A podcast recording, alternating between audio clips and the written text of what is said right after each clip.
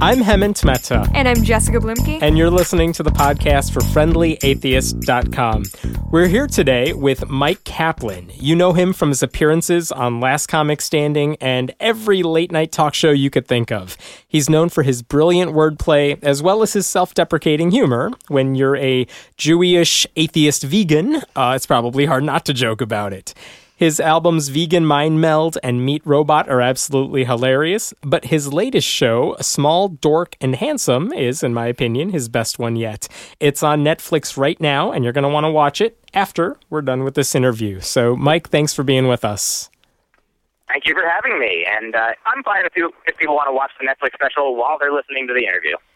To be honest, so I'm, I'm okay with that too. Yeah, should we like try to subtext it in and like do a commentary without having it on? We'll post both of them at the same time and then let people choose. Be like a Dark Side of the Moon thing. It'd be great. Yes. It would be awesome if this podcast synced up with his Netflix special.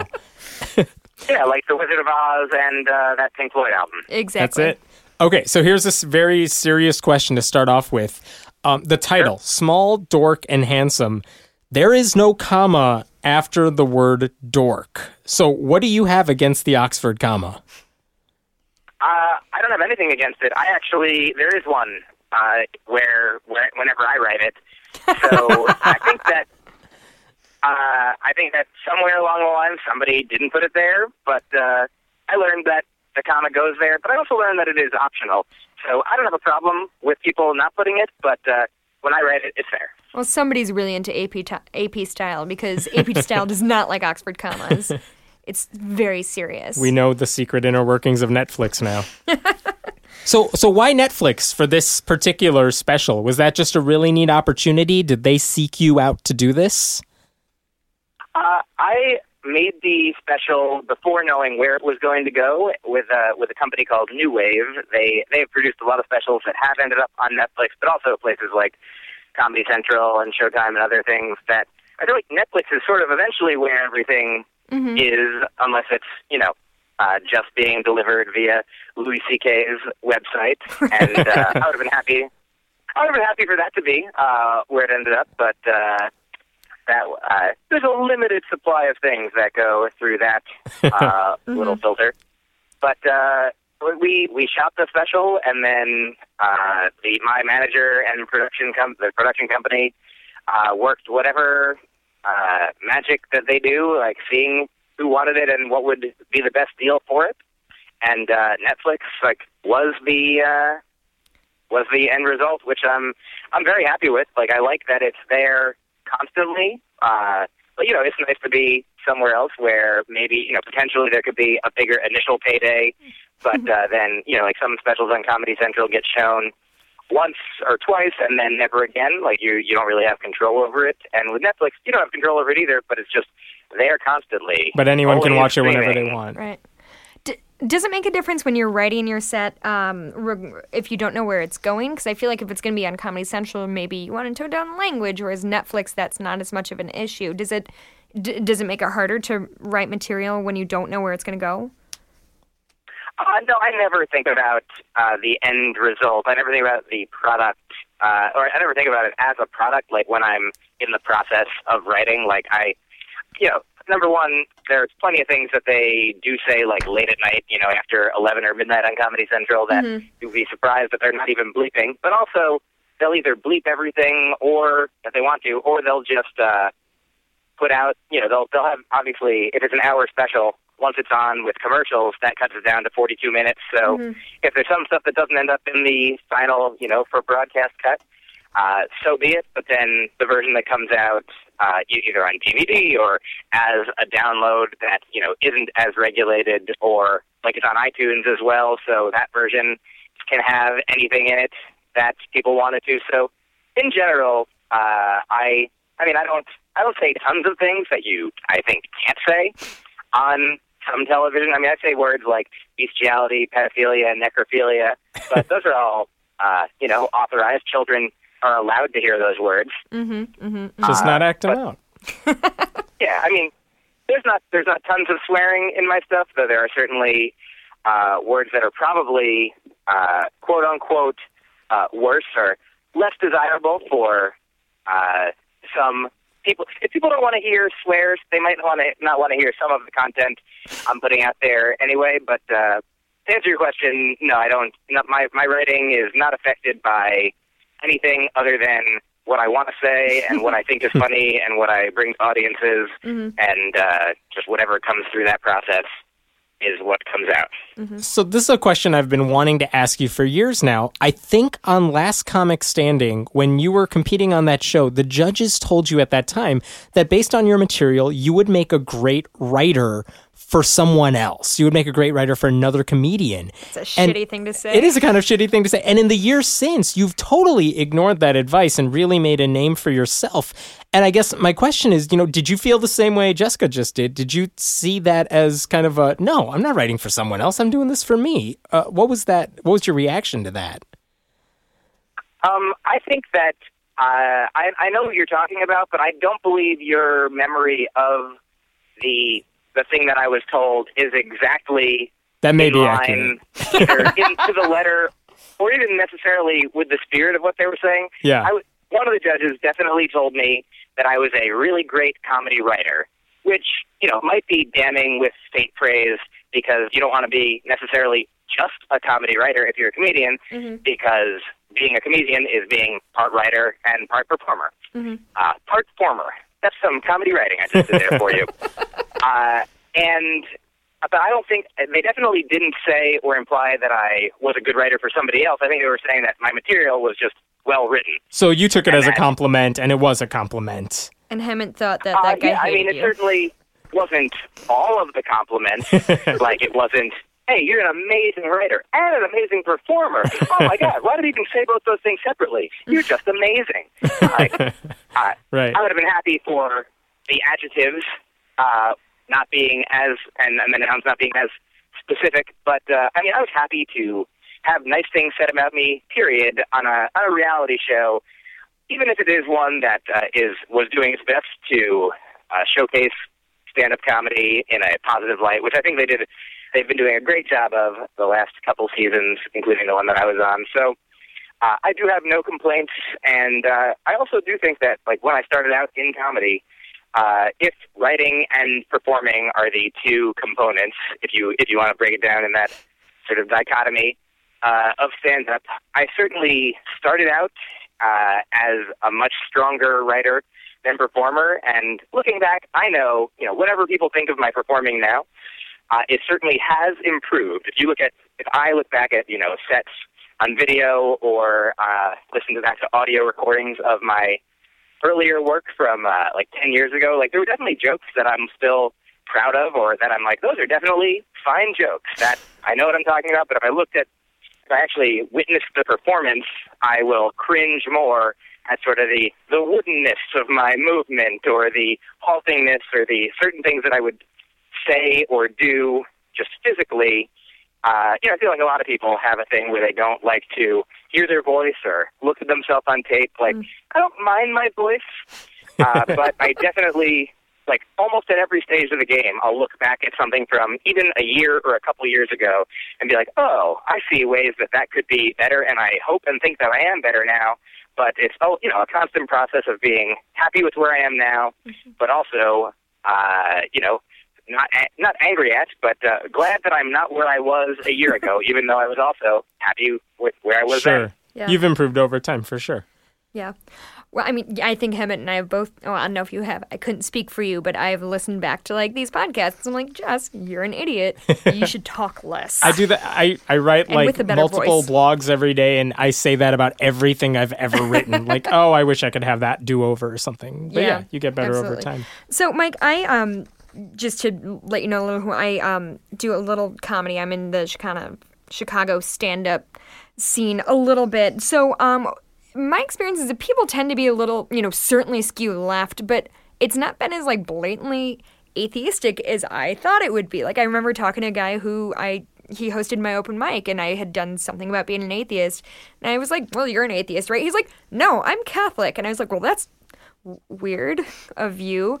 Do you what do you find in like the comedy scene? Do you find people tend to like agree with your sort of worldview in terms of whether or not they believe in a god, or do you find that it's more varied than you'd think?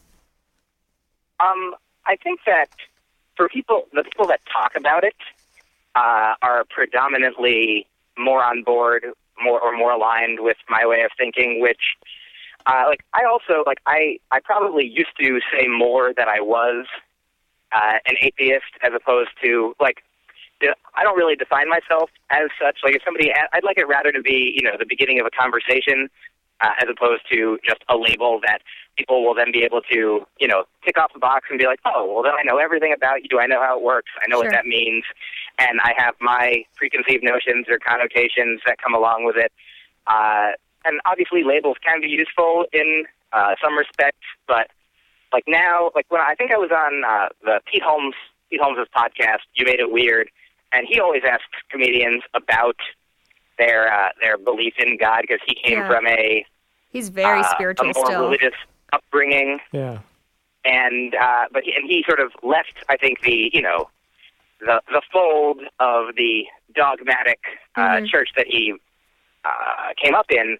But he's like a he likes to believe. He likes belief as a concept. Like he Yeah. wants to. He still has that mechanism within him, and I like that. I mean, also I feel like I get that connection with like the world, with you know love and art and music and humanity and uh, connecting with people and feeling, you know, and doing mushrooms and, you know, having like legit, you know, experiences that saying, I re- I'm actually reading like a, a book of like quotes by the Dalai Lama right now. And there's one that I, I can't, you know, paraphrase even uh, close to what it says, but he says something about the idea of spirituality. Like a lot of people thinking of it as like a, a woohoo kind of like hmm you know, oh, well, you it doesn't really actually mean anything, but uh, in his understanding, it was like more tangible and more connected to, you know, it's not supernatural. It's actually like spirituality is natural. Like we we all do have this mechanism within us uh, that maybe evolved at some point to, you know, to be that God place in your brain or that uh, that belief system, and you know, whether you are uh, a you know a hard like atheist science person. Like you know, that's not like I also I, I believe in what I experience, what I see, what I sense. Mhm. Also, I what I read that other people who I trust or respect have said. Like you know, I believe scientists have done experiments that I haven't replicated myself. Uh, this is getting a little far afield from the question, but I do think like most of the comedians that Pete has on his podcast, which are a lot of my uh, some of my idols, some of my peers, Mhm. uh, some people I don't know, but mostly like people that I'm familiar with. Mhm. And it does seem like uh, a lot of comedians that at least I'm familiar with and resonate with do skew more uh, along atheist lines or don't care lines. You know, like just sort of live and let live. Like I don't know. You know, doesn't you know? Mostly I don't know. You know, the sort of the line if there is a line between atheism and agnosticism, like it seems like you know, in the same way that uh, there's certainly a spectrum of, say, sexuality from, you know, obviously uh, homosexual to heterosexual with bisexual or pansexual or other things that are not just those things in the middle. Uh, and you can be different components. But then sometimes there are people who, like, if a gay person is coming out of the closet but isn't fully ready to fully come out, there's certainly documented cases of people saying, like, I'm bisexual, and then uh, eventually being, uh, you know, fully out of the closet and being like, oh, I, I'm gay. I was just saying I was bisexual. But also there are certainly people who are fully bisexual uh, all the time, and it shouldn't be questioned that that is the case. But I think that people use agnostic sort of as like the the stepping stone, the the toe in the water of atheists. Like I don't know, because it's it's both like they both mean You don't You know, want the label either of- way. hmm yeah. So it's a and happy I mean, medium. agnostic sounds like a little softer. People think Yeah. like, oh, okay, so you're not saying you know for sure that there's nothing. You just you just don't know. And I mean, I don't think that atheism means that, but whenever you have this hard label that is also associated with like sort of the the loudest and most vocal uh, of the of the people of that group, whether it's you know atheism or feminism Mm-hmm. or whatever it, whatever it is, those words sometimes turn people away from the reality behind even those words. even if they are, even if they would consider themselves those labels otherwise. I think even uh, Oh yeah, there's there was a study I saw that said like with feminism, like 80% of people uh, surveyed uh, said that they were not feminists, but uh, 80% of people surveyed said that they did believe in, you know, the equality, Gender of the equality. genders and thought that, They believe in the uh, idea of feminism, if not the word. right, the, and sometimes it is the word or the, you know, the associations people have with the word that are turned off. So I, I think that, you know, I think most comedians are, you know, people who reflect on uh, themselves, their lives, the, the world around them. And so most comedians are not, you know, necessarily scientists, but they're very uh, frequently rational people, observational people. And these are, you know, qualities that go along with not just, say, accepting uh, a dogmatic uh, overlord's view, uh, but, you know, doing more free thinking and questioning. And, uh, and so, yeah, I would say that at least amongst uh, my, my cohorts, uh, there is certainly a lot of like-mindedness. Or, There- and that like-mindedness is not not to say that I'm like, j- uh, and we're all just like preaching to each other's choirs all the time, but that this mindedness is sort of, uh, you know, rooted in openness to whatever there is uh, or isn't. Like, I mean, sometimes. Uh, if like you know, if God appeared to all of us, I think we'd be like, okay, I guess so. Yeah. I think Daniel Dennett actually talked about what you were saying, which is there is a belief in belief. Uh, you have a you believe that uh, the idea of religion can be a powerful idea for good or for bad.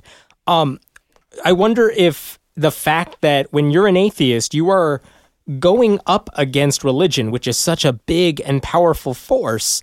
I wonder if there's any truth to the idea that many comedians may skew in that direction because it is a lot funnier. You have a lot more material to work with when you're trying to take down something powerful, as opposed to, say, you know, an evangelical Christian who's on stage who probably couldn't joke about religion in the same way. I don't know if you think there's any truth to that or not. Uh, I mean, that certainly, on the face of it, resonates. There certainly are Christian comedians, and a lot of the times it just means that they are doing clean, wholesome shows to the whole family that you could do at church in front of a Right. grandmother and a baby and your boss and whoever. But there's like a there's a an, I think a an evangelical or certainly there's a Christian comedian named Brad Stine who who I've listened to a long time ago. So I don't remember much of this, but I do remember there was one bit where he was certainly performing for people uh, that were like-minded, like he was preaching to his choir as Right. Uh, you know, just as, you know, like if Bill Maher goes out, even if Bill Maher goes to Alabama, he's performing for the Bill Maher fans of Alabama. right. And most of Bill Maher's audiences are on board with Bill Maher. It seems unlikely that you'd pay a lot of money to go see Bill Maher uh, deride everything that you believe in. I actually have heard Brad Stine's comedy a little bit, and he, he goes after things like judicial activism and things like that, uh, Yeah, you might expect. that was the exact example I was going to bring up. So maybe that maybe that's the only thing he talks about. Yeah. but, uh, yeah. I remember, yeah, it was something from years ago when it was. I, I feel like we haven't heard much for, about activist judges in a while, but there was, I guess, a time when that was a much more hot button issue that uh, that he was tackling, and uh, that's the thing. I mean, that sort of gets into obviously other like you know, there's the uh, there's the the Bible, and then there's the Constitution, and theoretically, we recognize that the Constitution is a you know, a living document. We are allowed to make changes, like the commandments aren't in stone. The amendments can be changed. That's literally what amend means. Right. But we're always still like, but what do these old white only men, you know, who had slaves think about this thing when they also thought that women shouldn't vote and were property? Like, what what do we think they thought? I'm like, well, don't we think? I mean, they didn't have. Uh, I don't know when the light bulb came around. You know, like they didn't have Right. as much electricity or the internet or connectedness to everything else, like other ways of thinking from all over the world that we have at the tip of our fingers. Or semi-automatic Uh, weapons. So, uh, but yeah, I feel like that's the kind of thing that. I mean, if there are, I mean, today, obviously, maybe maybe Brad Stine's having a field day with like all of the courts that are now saying like, hey, uh, gay marriage actually uh, probably the right thing in uh, in 20 years and 30 years and 50 years. Like, we'll all be like, oh yeah, that was kind of silly. That Yeah. uh, that wasn't allowed. I think the last time I heard of him, he was appearing in the movie. I could get this wrong, but I think it was called uh, a C for Christmas or one of those Christmas movies where the big atheists are coming to take away the nativity scenes. And he's one of the, uh, he's a character in the movie where they're trying to take back the town for Christ or something like that. That was the last time I heard of him anyway. um, I gotcha. So the point is, yeah, there are comedians who you can you can make any topic funny, kind of from any angle, to depending on your audience and your your goal. Uh, like I would, when I would listen to him, I would be like, oh, this is kind of like I, I knew a guy who did a character, like a liberal guy who did sort of a a right wing conservative uh, kind of Christian character of a comedian. And I'm like, oh, I can listen to Brad Stine and just imagine that he's like this. But you know, I also know that he means it. But uh, Right. like the same way that when I worked at a at a corporate bookstore and we had rallies in the morning, I had to pretend that the guy was like doing satire like Dilbert to not feel the worst about myself. But uh, I definitely, I, I think, you know, I mean, there's there's certainly comedy can be about anything, uh, but I'm a fan of the, you know, punching up as opposed to down. Like it's uh, certainly, you know, there's a. I'm not gonna, you know, name, you know, topics or things that there's nothing that's off limits. Like any, you know, people can make. There's anything can be made funny. Like if somebody's like, "Hey, you can't," well, you can't joke about AIDS or cancer or the Holocaust or pedophiles or you know, there's there's people that do it brilliantly, uh, and depending on you know, even like I've listened to you know, Patrice O'Neal is a guy who I think was brilliant, and I don't agree with everything that he said. And there's comedians today that are alive that. Uh, in the same spirit, you know, have like really interesting brains saying really interesting things that I'm like, oh, I wouldn't like feed this thought process into like a, a developing child's brain, but as it exists, it is a use. It paints a useful portrait of you know something that exists in the world. Like he came from a place, he came from uh, a, a subset of society where uh, this was his truth, and obviously, you know, different viewpoints are valuable. But uh, but yeah, I think it is to answer your question. Uh, to make a long story a different story, but eventually the story that you asked about, uh, and a little shorter. Yeah, it seems like for me certainly. Uh, it, I mean, I can't really speak for anybody else because I am only myself as far as I know, except when I'm mushrooms. uh, when I am also all others, which I guess I am at all times as well, because time is uh, meaningless. So, uh, it's certainly It's certainly given you a lot of material. things- What's that? Religion's certainly given you a lot of material to work with, though. Uh, it definitely did in the past, and I guess, and I guess even my most recent special, like, for if if people are just watching it, like if you've seen it since it came out, which is probably Well, they're you saw watching it as they're listening to the podcast. Yeah, yeah, yeah. So So they're Right, right, right. they're up to the Uh, part but about I report Judaism to- now. Mhm. They're up to the part about Uh, Judaism now, so we can touch on that. Say that again. Never mind. It's all good. Um, it's fine. So actually, you My finish your thought. apologies. It is uh, it is not my desire to not hear everything that you're saying, but sometimes it happens, and I just want to take responsibility, even though it might be Verizon's fault. No big deal. We'll call Verizon, give them a talking to. but um, You well, know, actually, I was on the phone with Verizon uh, yesterday, and they helped me resolve an issue with my uh, that I thought was a problem with my texting mechanism. And then while we were, I was on hold, uh, there was a, they were trying to fix it, and the guy had uh, a lot of useful things to tell to tell me about show business. Yeah, oh, I'm sure that did. advice is always appreciated. legitimately, it was not just the sort of like, oh, you should try to get on the Tonight Show. It was actually a lot more specific and if uh, and directed at the right person and the right time in their career. I'm sure it would have been very helpful and was uh, was a pleasure to interact with a guy while I was uh, waiting for my phone to work. But actually, the, uh, the best advice I've gotten about comedy was a woman ha- asked, uh, "Have you ever done an open mic at the Laugh Factory?" And I said, "Oh no, not yet." And she said, "Oh, my friend did an open mic at the Laugh Factory, and now he's a writer on Colbert, so you should do that." And I was like, "Oh, It's Oh. ju- it's just that easy. easy peasy. What am I doing here, those talking to you?" the steps, one stepping stone to the next. Uh, but oh yeah, you were saying uh, certainly their religion, you know, has a huge impact on the world, and so as part of the world, it is something that I have, you know, observed and taken in and developed thoughts on, and a lot of those thoughts have turned into jokes. And I guess they still are. Like I was gonna say, like I'm a little less. I feel like some of the jokes that I made in the past might have been uh, harsher, and I think I've always tried to direct, uh, like make the that if the if the joke has a target, that the target isn't you know individual people who believe specific things that don't hurt anybody, but you know the kind more like extremists whose Right. you know viewpoints and actions are aimed to do specific damage to groups of people's rights or health or uh, whatever the case may be.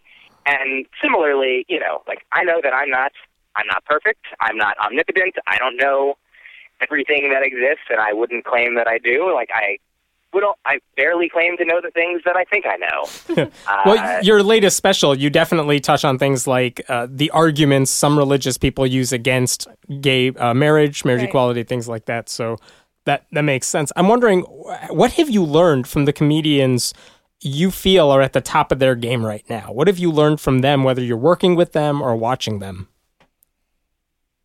Uh, I guess uh, here's a specific thing. Like, uh, I don't know if this is the kind of thing you're looking for, but I had the good fortune to, over the past several years, uh, open for Louis C.K. a few times.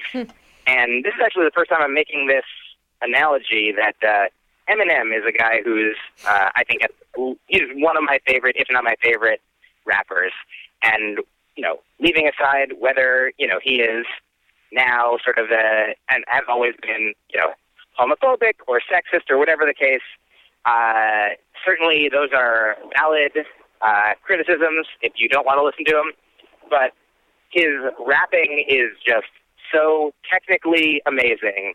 Like, and one of the things that he does in rap is like he'll tell a story, and it just it seems to me that it's just it happens to rhyme. Obviously, he, his brain is you know has done so much work to create that effortless seemingness, which is the same thing that some of the greatest comedians do. Like they, it looks like they're just talking, whereas with rap, he's just like it seems like he's like a magnet, you know, just shooting into the future and then drawing rhymes to him and to his story and to the narrative and like words that you're like, of course I know all these words. It's such a simple sentence, but never constructed like this before. How did this happen? And I feel like Louis does the same thing with sort of uh, uh, social conscience in a lot of ways, or social reasonableness either. Even like he'll just say a thing that is is funny because it's it's true, but because society has become so twisted and far from reasonable on whatever issue it is, just saying the the simple truth, uh, which obviously over the course of time has been you know constructed and developed and honed, but it seems like he's just saying a real thing, and then there there it is as humor. The same way that I think the Onion once I saw when you know normally the Onion headlines are made up, not true stories, but every once in a while, like when Arnold Schwarzenegger became the governor of California, I think their their headline was just Arnold Schwarzenegger now leads world's fifth largest economy, Right. and that was just the truth and the sheer ridiculousness of it uh, made it comedy. Paul F. Tompkins, another favorite of mine, uh, put out uh, through I think an extra sode, an extra episode of his podcast, the Pod F. Tompkast, one of my favorites, uh, called I think it's called Chick Tract or Chick Track. It's about and Which it we're like all a well aware or with. Twenty minutes. You familiar with it? Yeah, Oh, yeah. if you're yeah, if you're an atheist, those are the, the the old tracts that kind of have the stereotypical view of everybody and Jesus wins in the end. Yeah. Uh, so the just I love like this Paul Tompkins, an amazing comedian, an amazing performer. And if you, people haven't heard uh, this thing that this his piece about Chick Fil A, it's just I mean it's the same thing. It's just him saying true things with his like what I think is the ideal like sort of I don't want to say right attitude, but just the the kind attitude. Uh, like I think one of one of my favorite parts of it was just him, like you know, the per- the person, the foil, the his friend who's saying like, well, Chick Fil A. I mean, like it's I don't I don't really vet everyone else, all the other businesses. He's like, but now I'm not telling you to do that. Just now that you know this, don't don't give your money to this if you know it. Like he's like, ah, I don't like to get political. Oh, I don't think of this. This is the thing. He's like, I don't think this is political. Uh, I think political is like, you know, should states have more rights? It should be bigger government, smaller government. Not those people are an abomination. like that seems a little more than political to me. I think that's my best. That's a good Paul F. approximation at the moment Tompkins yeah impression. of so yeah, I guess that's the sort of thing. I mean, we're all influenced and we all take by everything that we experience, by all the the world that we live in, by the art that we enjoy, uh, by the entertainment that we see, uh, the some that we try to avoid. But I mean, I think the obviously the best comedians are just the best at being themselves, like finding what makes them the funniest, what they care about the most, uh, what engages them, and what gets audiences to be engaged by them. Mm-hmm. Uh, so you know, I it's interesting because I'm both inspired to you know, obviously you're you're like you're both the sculptor and the sculpture as a comedian, and you know, the you know, this whole thing about uh, maybe I don't know how old it is, but uh, when somebody asks a sculptor like, how do you how do you sculpt that ele- how do you sculpt an elephant? How do you do that? He's like, well, you just take a block of marble and you chip away and everything that doesn't look like an elephant. and And that's the elements of a good feel like- joke. what's that? That's the elements of a good joke. You kind of take away the stuff that doesn't work and until it does. I think yes, but even more so on a macro level. Like that's what you're chipping away the parts of you know yourself that are not that you don't want to be yourself, or the parts of you know you're this more amorphous whole when you start before you, as they as some people say, develop your voice or found your mm-hmm. persona or whatever, figured out who you are on stage. You're like chipping away parts of you that won't be you, that aren't you, uh, or parts of the world that you're like, oh, I don't want this part. I don't want to say this kind of thing. Uh, so just figuring out who you are, and even obviously you are an evolving thing. So it's like a, you know, you're a living sculpture, and you're like, uh, oh, I'm not an elephant, but uh, I mean, maybe I am. Maybe I'll eventually be an elephant. That's uh, that's how my comedy's heading, I think. Myq, one last question for you. You told the New York Times a couple of years ago that uh, no joke is ever finished. And I wonder if uh, there is any joke of yours, or, or how often does that happen where you rewatch one of your old albums or specials and you're like, oh, I wish I could have a do over on that one because I could have gotten an extra laugh or three? Uh, well, I guess I mean I would I stand by what I said. Uh, there's certainly jokes that you know you think that you've gotten everything out of, and if I don't, like you know, I don't go back and listen to my first album very frequently. But I guess if I did listen to it all the time, I would continually find new things in it. Uh, the same way, what does happen more is like the Netflix special. I recorded it in April of 2013, I believe, and then from that point on, I started, you know, I didn't immediately discard all those jokes as I would perform on the road. I would take, I would, you know, still be performing. I had some new jokes that weren't in the special, weren't ready to be recorded yet. So those uh, would eventually become the bulk of now, you know, what I'm doing now, which is all new since the special. Uh, but for a time, I was doing, you know, like my closer would probably be something that was in the special still.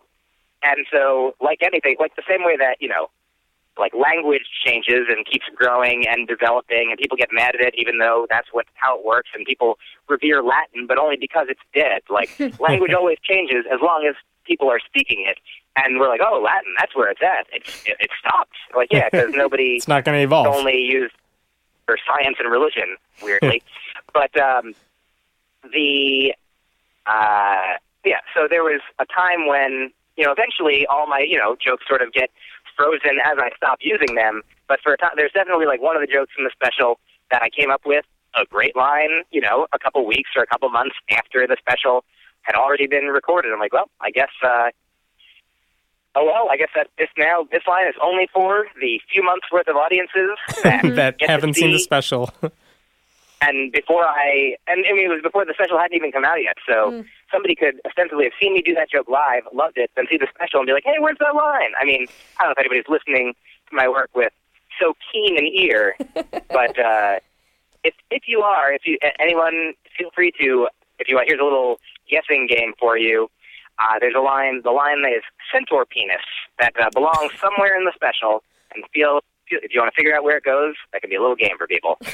that will be a game. We'll just start inserting it everywhere and see if it makes it even funnier. Maybe we can drop it into our podcast in Absolutely. the next few episodes. Yes. Okay, well, Myq, uh, we don't want to take up too much of your time, so thank you so much for joining us.